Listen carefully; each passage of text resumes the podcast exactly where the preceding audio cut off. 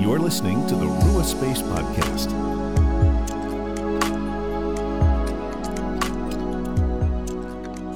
Hello, friends, and welcome to the Rua Space Podcast, where we help you make space for the Father, Son, and Holy Spirit in your everyday life. I'm Phil, and today I'm really honored to be joined by David Cole. David, welcome to the podcast.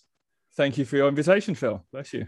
So let's kick it off by just sharing a little bit of who you are. I know you also go by Brother Cassian, so maybe we can start right there. Yep. So uh, my name is David Cole, uh, but I'm also uh, a vowed member of uh, a Celtic inspired dispersed new monastic community uh, in which I uh, am known as Brother Cassian. So I've taken on a monastic name within that community. And, and you're an author, and you also help to, you are the founder and executive director of Waymark Ministries as well. So can you share a little bit about, about that?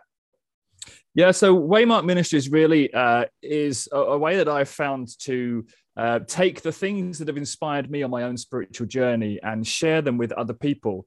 Um, and I've been doing that for a little over 10 years now. Um, and it seems to be inspiring other people as well because the, you know, the, the, the bookings keep coming in and the books keep getting sold. And so the, those things that have inspired me on my journey uh, are obviously where a lot of other people are as well. So that's what Waymark Ministries is. Um, it's really geared towards those people who probably don't get much out of traditional mainstream expressions of church uh, probably have uh, fallen out of or fallen out with uh, that expression of the Christian faith, mm. um, as I kind of have on, on, my own journey, but still want to have a, a Christocentric spirituality, still want to connect with others who want that kind of Christ centered spiritual journey. Um, in in other ways, so that's what it that's what its aim is. Um, that's what its foundation was was was based on. Um, and the things that I have learned on my own journey are based mostly on Christian mysticism or the Celtic Christian tradition, as it's known. So let's dig into that Celtic Christian tradition a little bit mm. because we, or I, and many of my listeners, not all, there's many in the UK and, and Europe, but um, in the United States, the Celtic tradition is not all that well known. But I think every time someone comes across something from the tradition, we're like we want to know more. So can you tell us a little about that tradition and what kind of um, led you to want to be a member of it? Well historically um, there was there, there wasn't anything in its own day called celtic christianity but there was certainly um, uh, expressions of the christian faith amongst the celtic people and the people influenced by the celtic peoples. Um, that was slightly different to the, the mainland continental Latin church. Um, so, what we mean historically is uh, the Christianity that grew in Ireland and uh, some of the, the, the, places around Britain um, that were uh, uh Celtic by, by um, heritage um, and so had their own way of doing things particularly in ireland but also particularly on the west coast of britain um, because of the, the, the, Roman Empire coming in um, in the early centuries uh, CE. Uh, influencing heavily the, the British Isles, uh, but never conquering Ireland. So the Iron Age in Ireland and their expression of the spirituality they had lasted up until about 800, 900 uh, CE, which is, you know, obviously just before, about the time of the Vikings, basically. The Iron Age in Ireland lasted up to the Vikings. Um, and so their expression of the Christian faith when it came, um, and the British expression of the Christian faith, which was here before the the, the Latin Church's expression of the faith. Uh, I say here, being uh, living resident in the UK. Um, it, it, held something slightly different uh, because it didn't just have the continental influence. Uh, it also had an Eastern Orthodox influence, um, but it also had its own expression. So it was kind of a, a mix of these three things together. Whereas the main uh, continental Latin church was just the Latin church. This kind of indigenous spirituality, this indigenous Christian spirituality in, in Ireland and, and in some parts of Britain, um, and then after the Roman Empire left the Irish mission into the Anglo Saxons, um, they had uh, their own kind of way of doing things because they had this this collection of influences the latin and the orthodox and uh, their own expression of it. So it meant slightly different theology slightly different ways of expressing the faith. Um, and and some of those things have begun to um, interest people in our modern context who are not finding all of their spiritual uh, itches being scratched by modern church. What might one of those distinctives be something if you were to say hey this really sort of comes from celtic christianity or something that sort of differentiated it? Yeah but i, I would say there's three three points that most people uh, connect with the most. One is uh, that there was no distinction between spiritual and physical. There was no sacred and secular divide. Mm-hmm. um, everything in the celtic context was uh, about their spiritual life. Everything was what they did with with their divine you know with the connection with the divine. So there was that. Um, so the, the, you know, the question how is your spiritual life would have been completely nonsensical to, to the celts and actually most other indigenous cultures too. Um, so there's that. And and because of that the, one of the other things is a deep connection and interrelation with the natural world so, whereas through Augustine and Jerome and others, there was a real distinction between the physical world and the, spiritual world, um, and the implementation of this concept of original sin, which came from the Latin Church. Um, the, this idea of, of the separation between uh, the spiritual and the physical, so that the physical world actually was just a fallen backdrop to human beings. Whereas in the Eastern Orthodox Church, uh, always all the way through and still has, um, and in the Celtic Church, there was a real sense that, that the divine is interwoven into nature, and that should affect the way that we interact with it and how we treat it. Um, so there's those two things. So that the the uh, the connection with nature uh, is a big one, and um, uh, and then there's the uh, the idea of this this whole concept of, of original sin as well, which which doesn't seem to be in the Celtic uh, stream of church um, because it's never been in Eastern Orthodox Church. So um, there was that contestation as well. That was one of the things that um, uh, that caused a, a, bit of a, a divide between the continental Latin Church and this little little rock on the top northwest edge of the Roman Empire. no, I, I appreciate that because one of the big things in this sort of contemplative or mystical path of just hmm. connecting to God in the everyday is the idea that we can connect to God right here today. This is the Absolutely. this is kind of the only moment, right? I know in your book you talk about the eternal now. Can you can you take mm-hmm. us into the eternal now because I think that's related to the physical not being separated from the spiritual, from a connection to creation. God is here. Yeah, absolutely. Well, the eternal now is really the only place that we can exist and the only place that we can uh, interact with that divine presence because uh, it is only now that we can be present. We can't be present in the past or the future. Um, and the eternal now is the moment that we're in. So when we started this conversation, when you started that question, when you asked the question about the eternal now, see, that's now in the past. That's not now. That's gone. Uh, and now me just rambling on about it is the eternal now. It might sound like an eternal now as well, me keeping going on about it.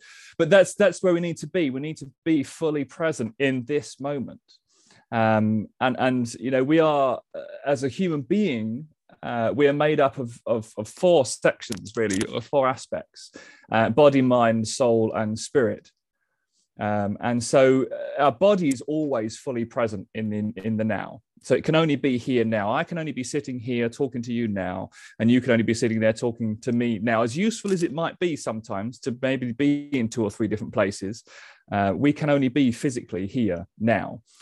But our minds are often somewhere else, uh, in the past or the future, hardly ever in the moment even if it's only a short distance in the past or the future. So we're thinking about what's just happened, or we're thinking about what's going to happen. You know, we're thinking about where we're going to when we're traveling, or we're thinking about what's next on our fork as we're eating our dinner.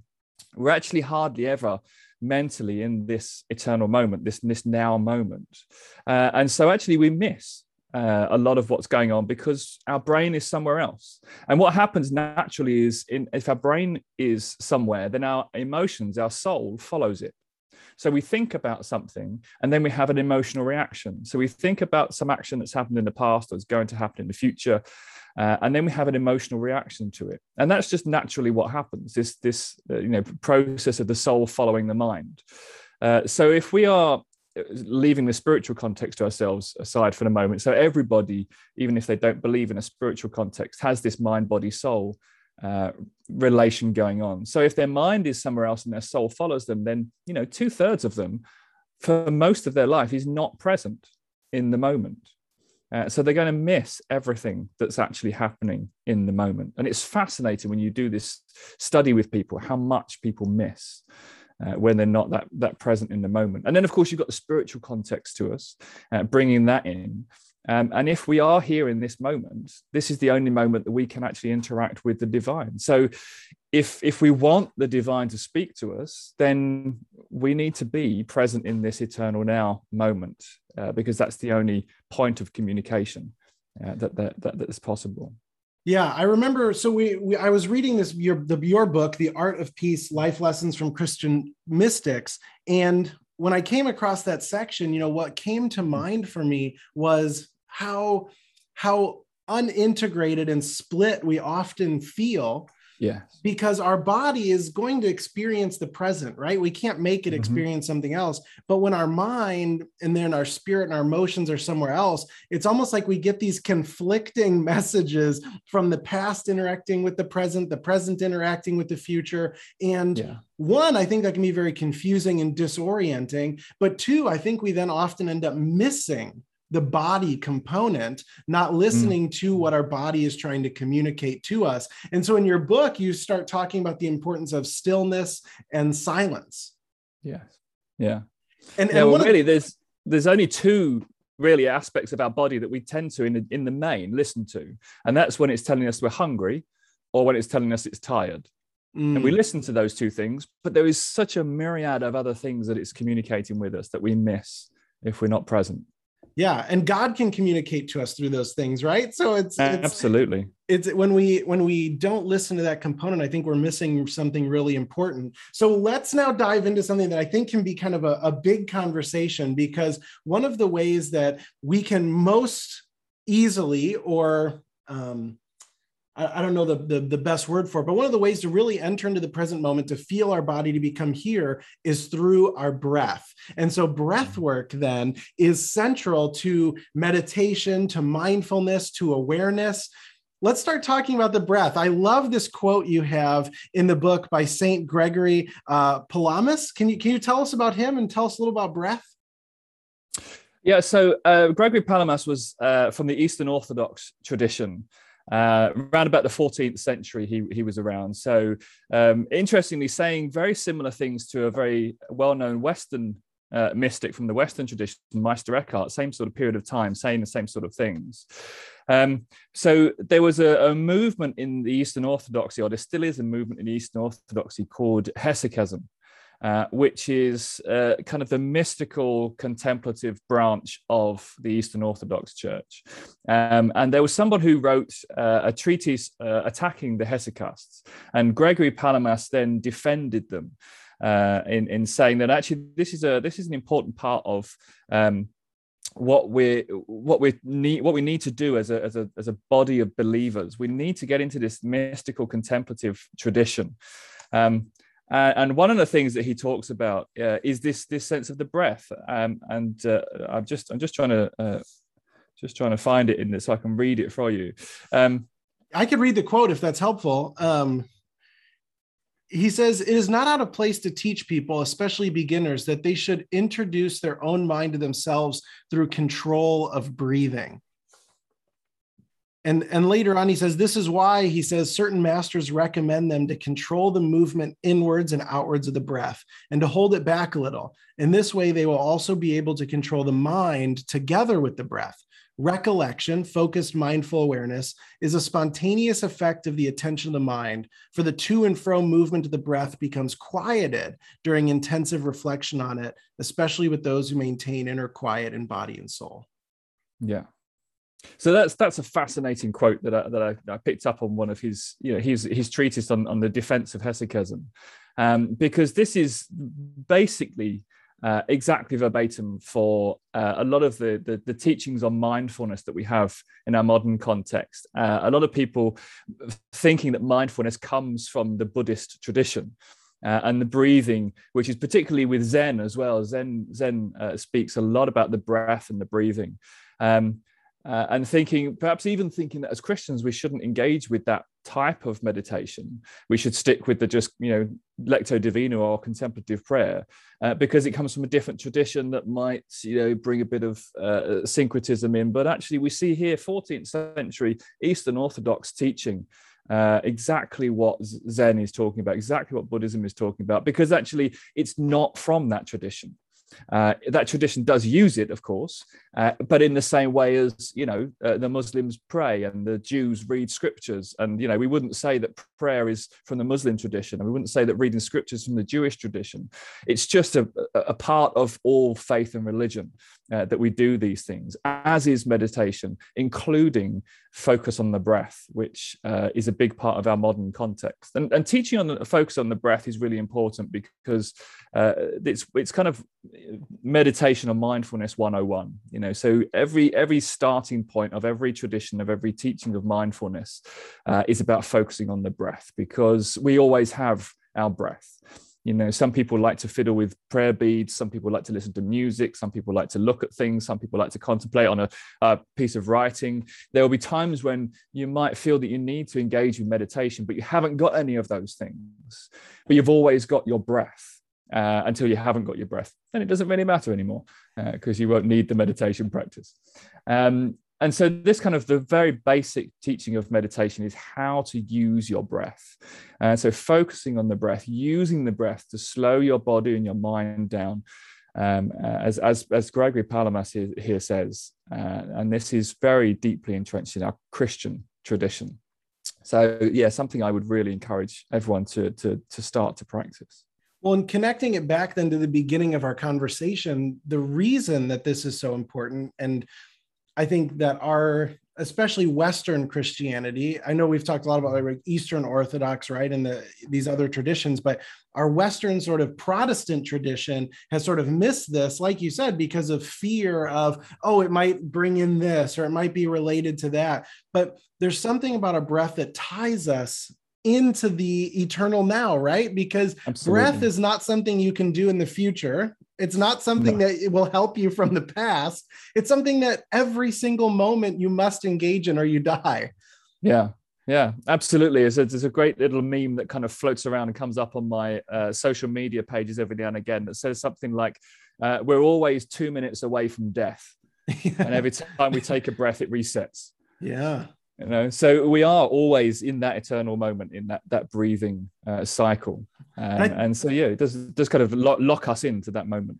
Well and therefore it helps connect us to god because that breath you know we know from the early book of genesis god breathes life into us right? So there is that yeah. that spiritual component to it. But a lot of people may think well focusing in on your breath you know engaging in mindfulness that's that's just all about you so, other than connecting to the eternal now, which may be the, the whole part of it, how how do we go the next step when people say, okay, fine, I'll stop, I'll pay attention to my breath, I'll become mindful of the moment? How does that open us to a greater connection to the divine? I think there's two levels to this actually. I think uh, one level is how it, it, it, connects us more deeply with the divine, and also about how it connects us with other people as well um, because the, the, the basic reality is uh, who you are is who you are. Uh, uh, by which I mean who we are in our inner being is who we are expressed into the world. So, you know, if you want to be a more peaceful person, what you've got to do is to transform the the inner being of yourself to become a more peaceful being and then you you you project that out into the world. Uh, you can't try to be more peaceful because you know you'll, you'll maybe succeed for a little while but then you'll begin to fail at it uh, because you know it's not actually who you are but who you are in your inner self that's naturally who comes out. You know jesus said uh, the overflow of the heart comes out the mouth uh, and and we could also say, you know, the overflow of the heart actually comes out in every expression of ourselves.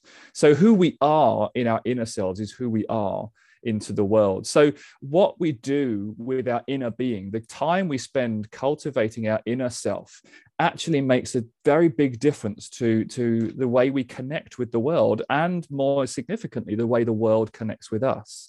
Um, because it's people will want to be with people that, that are better people.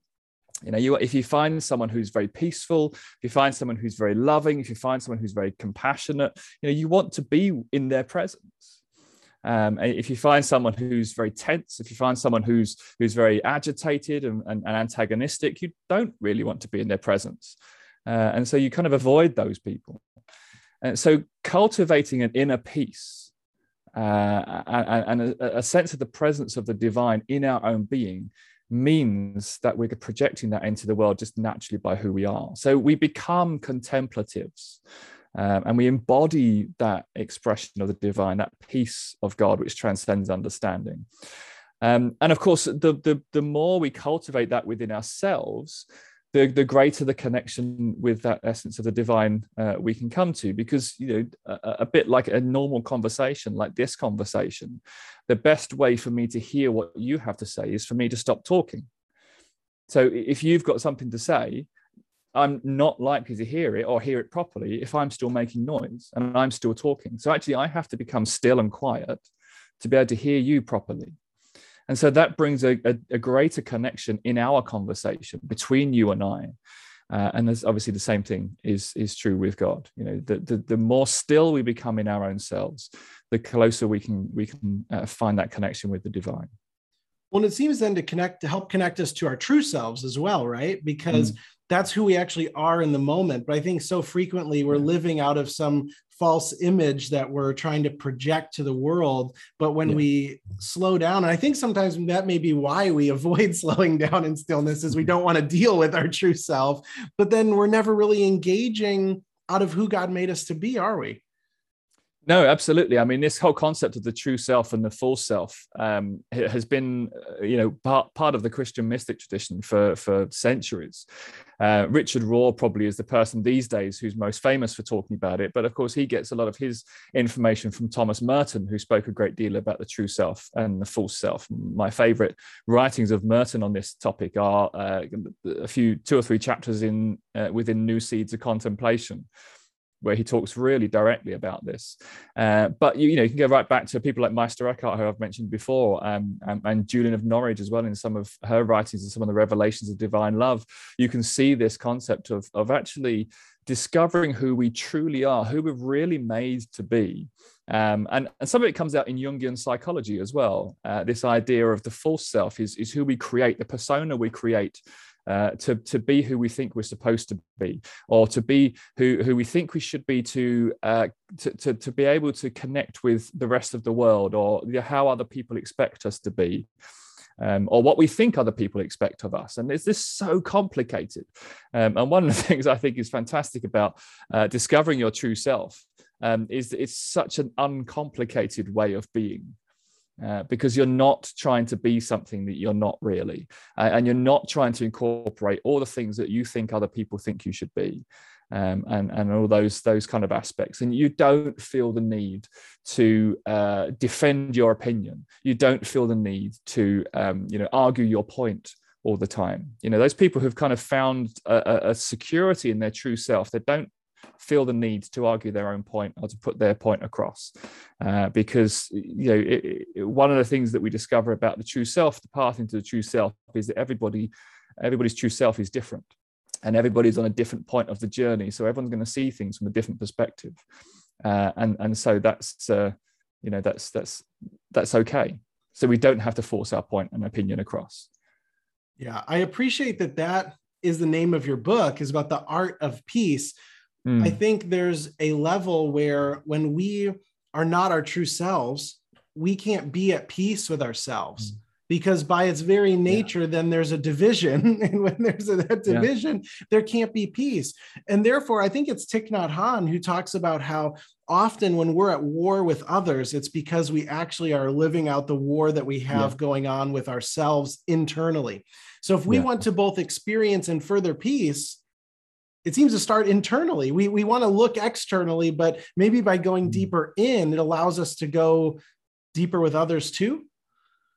Yeah, absolutely, and I think this is part of the uh, the false self projection as well. Because if you um, if you say you've got to look within, then what you're doing is taking responsibility for your own actions. You're not blaming somebody else for the stuff that's going on and how you are, uh, which is what other people like to do. You know, people like to blame other people and say, well, it's this circumstance or it's this situation or it's these people. That's why I'm behaving like this. That's why I am who I am. Um, whereas in actual fact, yeah, if you if you start with yourself, your first step is I've got to take responsibility for my own actions. Uh, I can't blame other people for what I'm doing or how I am or anything like that. Um, and yeah, so uh, Thich Nhat Hanh, who was really good friends with uh, Thomas Merton um, back in in this in the 60s. He he uh, has has a, a very uh, strong um, influence by by Christianity as well. Really uh, uh um, has a has a lot of respect for Christianity, um, but he says one of the things he says he does a lot of calligraphy and writing. One of the famous pieces that he's done it simply says uh, "peace in yourself, peace in the world," uh, which is just exactly what you were saying. You know, to to to gain that sense of peace within ourselves, then we project it into the world. You know, if we want a, a, a world peace, then every individual needs to start with themselves. So if every individual uh, gained a sense of peace within themselves and lived out the true self, then we would have world peace because no one would be fighting for land. No one would be uh, have the need to, to fight for their opinion and, and those sorts of things. People would just go, okay, so this is what I think, and that's what you think, and that's okay. Well, that seems to be, I, I think, why so many people nowadays are turning to various quote unquote spiritual traditions and finding yeah. things like meditation and breath work helpful. And it's yeah. painful to me when people are like, oh, I can't find that in the church, right? I have to go elsewhere. Mm-hmm. And I, I, think we've sort of missed the boat then because people are discovering this to be true in their practical living and it's yeah. it's it's nice to know it's actually a part of our tradition. It's not that we're going somewhere else. Actually i i mean i think even going back to jesus who says something like look at the birds of the air look at the flowers mm-hmm. of the field. I mean yeah. i think jesus was a was a very mindful present person. Absolutely. Yeah i mean it, it, there's just two things come to mind from from what you just said. I mean it's exactly that thought that sparked off uh, father thomas keating and basil pennington and a number of others to uh, create the centering prayer movement uh, and the mm. contemplative outreach movement. So, so basically, if you listen to Thomas Keating's story, um, uh, just kind of butcherizing it and simplifying it, um, he he was uh, in in a monastery. Uh, and and people were coming to the monastery door because it was on the high street, uh, saying, "Can you tell us where the Buddhist temple is?" Uh, he would go direct them to the Buddhist temple, and he would stop some of them and say, "Why, why are you wanted to go to the Buddhist temple, and they said because we want to find a tradition that enables us to to do meditation and, and live in peace and have a still mm. center. And, and he was thinking, well, we have that. It's part of our tradition as well, you know. And yeah. they were kind of uh, they they created the um, the centering prayer movement based on a book called The Cloud of Unknowing, uh, which I quoted a little bit in the Art of Peace, but it's a 14th century English uh, monastic text on how to, how to live a contemplative life, basically, how to how to practice contemplation. Um, and he said, you know, basically, I want to show them that we have this in our tradition and in all streams of our tradition as well, um, the Eastern Orthodox and the Catholic tradition, um, and and some elements of of uh, the, the, Protestant. But I think this is one of the you know one of those things that the Protestant uh, Reformation throughout um, was one of the babies yeah. that went with the bathwater. Um, this whole contemplative uh, movement. Uh, but yeah, going back to Jesus, absolutely, he was this this this quiet contemplative. Uh, had this practice as part of it. Um, one one of the things that we discover in in Luke's gospel is that that phrase Jesus often withdrew to quiet places to to pray. Yeah. Um, and there's a couple of really important words in in that passage. One is the word often, uh, which denotes something that is not a, a, a, a, one-off occasion. It's something actually that they he did regularly. It was re- it might only be referenced once and uh, kind of alluded to another time in Mark, but um, this is a, regular occurrence. He often went off to pray. If someone was going to say something about us, this is what Phil often does, or this is what David often does. It's something that I'm going to be doing regularly. You know, it's no one's ever going to say that David often is often at the gym but they they will say David is often with their book in his hand. You know, so it's something I do regularly. So Jesus often went off to quiet places to pray. And and and another word in that that passage to go into the, the original Greek um, uh, is the, is the words uh, hyper uh, hyperchoreo, which is the word for withdrew in that passage. Uh, so the original Greek is eimi hyperchoreo, and uh, it literally means to, to take a retreat to just be. So eimi means to just be, and hyperchoreo means to go off on retreat. So this wasn't just occasions where Jesus often kind of snuck behind a tree to catch his breath because there was a lot of crowds of people there. It was actually times where Jesus left and walked up into the mountain and spent maybe days up there on his own, um, just being in that divine presence. So, what we would now class as contemplative prayer, what we understand as contemplative prayer. So, absolutely, this is part of Jewish culture, it's part of Jesus' practice. So, it should be part of ours. Well, I think that's a huge, important realization mm. because. Mm. You know, traditionally we think Jesus' ministry was maybe three-ish years, right? Some somewhere around there. However, we, you know, if we want to debate it, whatever, yeah. it wasn't, you know, it wasn't a 40-year ministry or something like that. So if he had a pretty limited time, mm. yet he often left to take space by himself, it's fascinating yeah. to me. And, and Jesus was God, right? I mean, in our tradition, Father, Son, and Holy Spirit, we believe that that was the incarnation of the divine. Yet, how frequently we believe we don't have enough time to do such things, which then makes yeah. me ask myself, Am I more important than God if I can't take the same time to do the same thing? But it, it rather than just a nice thing to be added on, I, mm. I, hmm. think I'm coming to realize it's actually vitally essential to have time every day Absolutely. and then some other longer times to do this. Yeah. It's not really an option. It, it might be something we we have to do or really should be doing, right? Yeah, I, well, I think it's as essential as eating or sleeping. Mm you know to do this and and i mean i think this this passage from from from uh, luke 5 is actually uh, basically what i opened the book with a little ramble uh, of the first chapter to, to kind of welcome you into the book. And then i i, I tell this story from luke 5 in my own uh, kind of uh, paraphrased version. Um, but the fascinating thing about the story in luke when we're talking about not having enough time is jesus is uh, um, prioritizing between work and contemplation um, and, and what we find in, in this passage in Luke 5 is that there are two occasions, once in the morning, once in the evening, where crowds of people come to Jesus um, with the expectation that he's going to do his job. So his job is, you know, to, to preach the gospel and uh, to, to heal the sick and to cast out demons. So, you know, that's kind of his job in that kind of earthly ministry period. And there's an expectation from these people in the crowds that he does it. So in the morning, crowds of people come to Jesus with the expectation that he's going to do his job, and he does it. He sits in the boat and he preaches to the crowd, and then later later on he goes and heals someone, and he's casting out demons, etc. And then in the evening, more people come, more crowds come to Jesus with the expectation that he's going to do his job again. Yeah. And there is this pressure from the outside that I, you know, these people have an expectation of me. This is what I'm supposed to be doing. This is who who I am, you know.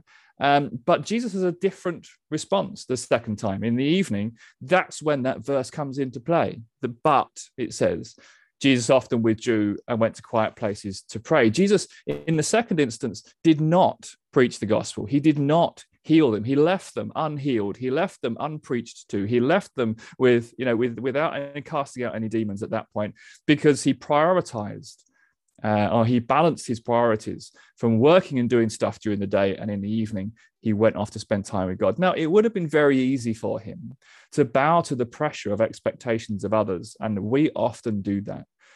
But he had the the the the, the sense within him and and the um uh, the, the the connection with his true self within him to not be pressurized by the expectations of others uh, but actually to balance this out with the priorities that he needed at that time. And that's really vitally important, particularly, I think, to anybody who's in ministry. Because if that's how Jesus approached his ministry, then that's how we should approach our ministry. So I think if any, there should be any teaching to anybody going into leadership or ministry, it should be uh, Luke 5, verses 1 to 16. That should be like a, a, a core uh, text for the, the practice uh, of keeping that balance and prioritizing. No, absolutely. I, I am in a complete agreement. You know, it might be one of my new favorite passages because it is it's so challenging because you hmm. can't get away from the fact, like you said, that Jesus seemingly turns down a ministry opportunity to say, I need yeah. to go and be by myself, but also an amazing invitation then that if we are literally called to be like Jesus, then that yeah. is to be like Jesus. And I love that you pointed out that it was it was from an internal space that there's external pressure to do something but this kind of returns back to the having an internal peace being connected to ourselves connected to god that everything for him right i do what i see the father doing it was flowing out of that relationship with god so Absolutely. it seems like he couldn't have done any of that ministry without that time without yeah. going back to that space Absolutely, yeah. I think everything kind of flows out of that. It's a bit like uh, you, you know, you, you, you might have a, a really uh, important or a really uh, hard day ahead of you. So most of us at that point will probably have an early night, try and get a bit extra sleep because we've got a hard day ahead or we've got an important day ahead. Um, so we so we go into the rest to be able to come out of the rest into the the work. And I think that's also really important as well that, that we flow out of the contemplation into action. Um, and that's that's kind of uh, part of what I talk about in the, the last chapter, uh, which is uh, called uh, Contemplata aliis tradere, which is uh, a Latin phrase taken from the Dominican order, uh, which is what Meister Eckhart and and um, Thomas Aquinas and others were from, and, and it literally means to to pass on to others what we've gained in contemplation. So we contemplate first, we gain that connection with the divine, and then we live that out. So we're contemplative activists, and I talk about the Jesuits as well in that chapter, who, who see themselves completely as contemplative activists. Um, and so they take out into the world what they've gained in contemplation, but it starts in contemplation. You can't give out of what you don't already uh, possess and embody. Well, I think that's such a great response when when one of the fears I think people have about entering into contemplative practices is the sort of charge that they're they're self-centered or they're mm. selfish or they're all about escaping the world and going internal mm-hmm. and shutting everything out and I think it's actually the very opposite, right? That by going mm-hmm. deeper in, we, it is from that place that we go out. I mean, yeah. just look at story after story of scripture, right? Isaiah, how does he, right? Send, send me, right? Um, mm-hmm. uh, we talk about Moses. It was the burning bush where he recognized it, connected with God, and then led this exodus. Jesus, out of his connection to the Father in times of quiet, then is sent out into the world. So mm-hmm. our tradition is slowing down, going internal to connect with God in order to go out. That there may not be another way to go out, at least not in a healthy way. Mm yeah know? absolutely and we go go back to right right to the beginning of our conversation we go back to gregory palamas and his defense of hesychasm because that was actually one of the main points of the attack on this hesychast tradition um, that all they did was to sit there and to, to kind of you know stare into the navel it's actually where the phrase navel gazers comes from it's the attack on the mm-hmm. hesychasts mm. um, because they would literally uh, take the physical position of bending down into themselves to and, and staring at their their belly button uh, because they wanted to kind of really get that sense of the internal connection. Um, so the defense was no, actually, the purpose of that is to then be able to, to live that out. Um, and I think that's really important that we that we get that balance. So maybe maybe we should name this episode I, I want to be a navel gazer. That's kind of I want know, to be a navel gazer. Yeah. yeah, yeah, that's that's what we actually want to do. So so for someone entering onto this path, maybe maybe they've been on a long time or they're just getting started. As, as we sort of come to a close of our time, do you have a word of encouragement uh, for people on this journey based on your experience and others that you work with? I think there's just an understanding that it is a journey uh, and it does take practice. Um, and one of the, the illustrations that I use in an earlier book I wrote, The Mystic Path of Meditation, uh, is to, to kind of uh, relate it to learning and to playing an instrument. Um, so imagine that you're learning to play the piano. Uh, so what you don't want to do is sit down at the piano, having not really ever played, or maybe just tinkered about a bit, put a piece of Mozart up in front of you and go, right, that's what I'm going to play today. You know, that's it's just not going to happen. You're going to look at it and go, it's impossible. No one can ever play that. I'm never going to be able to do that. But we know that it is possible because mm. we've heard mm. other pianists who are practiced and and and uh, you know uh, uh, well versed at it. We've heard them play it. Um, so we know that it is possible through practice. Um, and the same, the same is true with, with the contemplative practice. You know, you, you start learning the piano by, by learning your, your, your scales, by learning simple songs uh, like like Three Blind Mice or Twinkle Twinkle Little Star or Chopsticks or whatever it is, and then you you progress and you get better and you get better, and and actually the more you practice, the better you become at it. Um, and and uh, there's there's also uh, the thing about uh, learning, becoming proficient at piano. Um, there's very uh, a variety of ways of playing piano. Uh, so you can be the, the, the, the best classical pianist that there is, or you can be the best jazz pianist that there is. There are very different ways of playing the piano, but you're not a better pianist because you can play the classical piece better than a jazz pianist because the jazz pianist can play the jazz pieces better than the classical pianist. Because what they've they've done is they've taken those things that that have resonated with them and they've focused on that. So firstly i think the encouragement would be uh, that it is a journey and it does take practice. Uh, so don't don't don't don't worry if you fail at it to start with you know little bits at a time like learning to play an instrument uh, but then also there are so many different ways of practicing the contemplative tradition. Um, so you know you might resonate with classical pianism uh, uh, you might cl- resonate with with uh, a jazz pianist uh, playing you know or you know the the, the metaphors coming into contemplative. Find the practice that that resonates with you that you feel most connected to um, because different people will find different ways uh, of, of being able to deepen their relationship the most with god. So uh, you know i i do i use practices which other people don't find helpful. I find some practices unhelpful that other people find incredibly helpful. So it is a journey uh, it is is a process, um, and and you know you you fail at, at, at, We don't expect someone to be able to play Mozart when they first sit down at the piano, so don't expect yourself to be um, a grand meditator uh, or contemplative when you first sit down. And also find find what resonates with you, and connects with you the most deeply.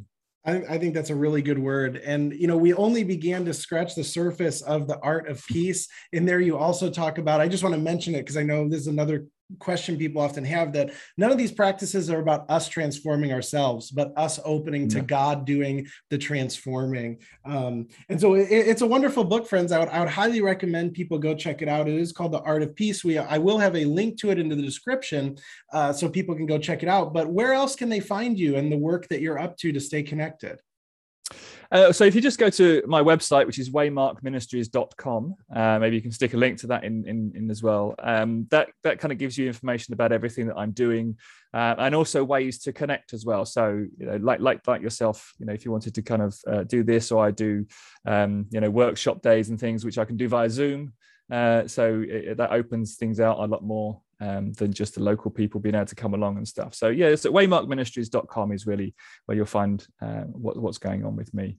Absolutely. You can find that link in the description below. So, whatever platform you're looking on or listening to this on, you can find Waymark Ministries as well as a link to the book. David or Brother Cassian, thank you so much for your time today. I, I feel like I could talk to you about this forever, but I, I, I really, I'm really honored by your time. Thank you for what you brought today, and thank you for your work in this tradition.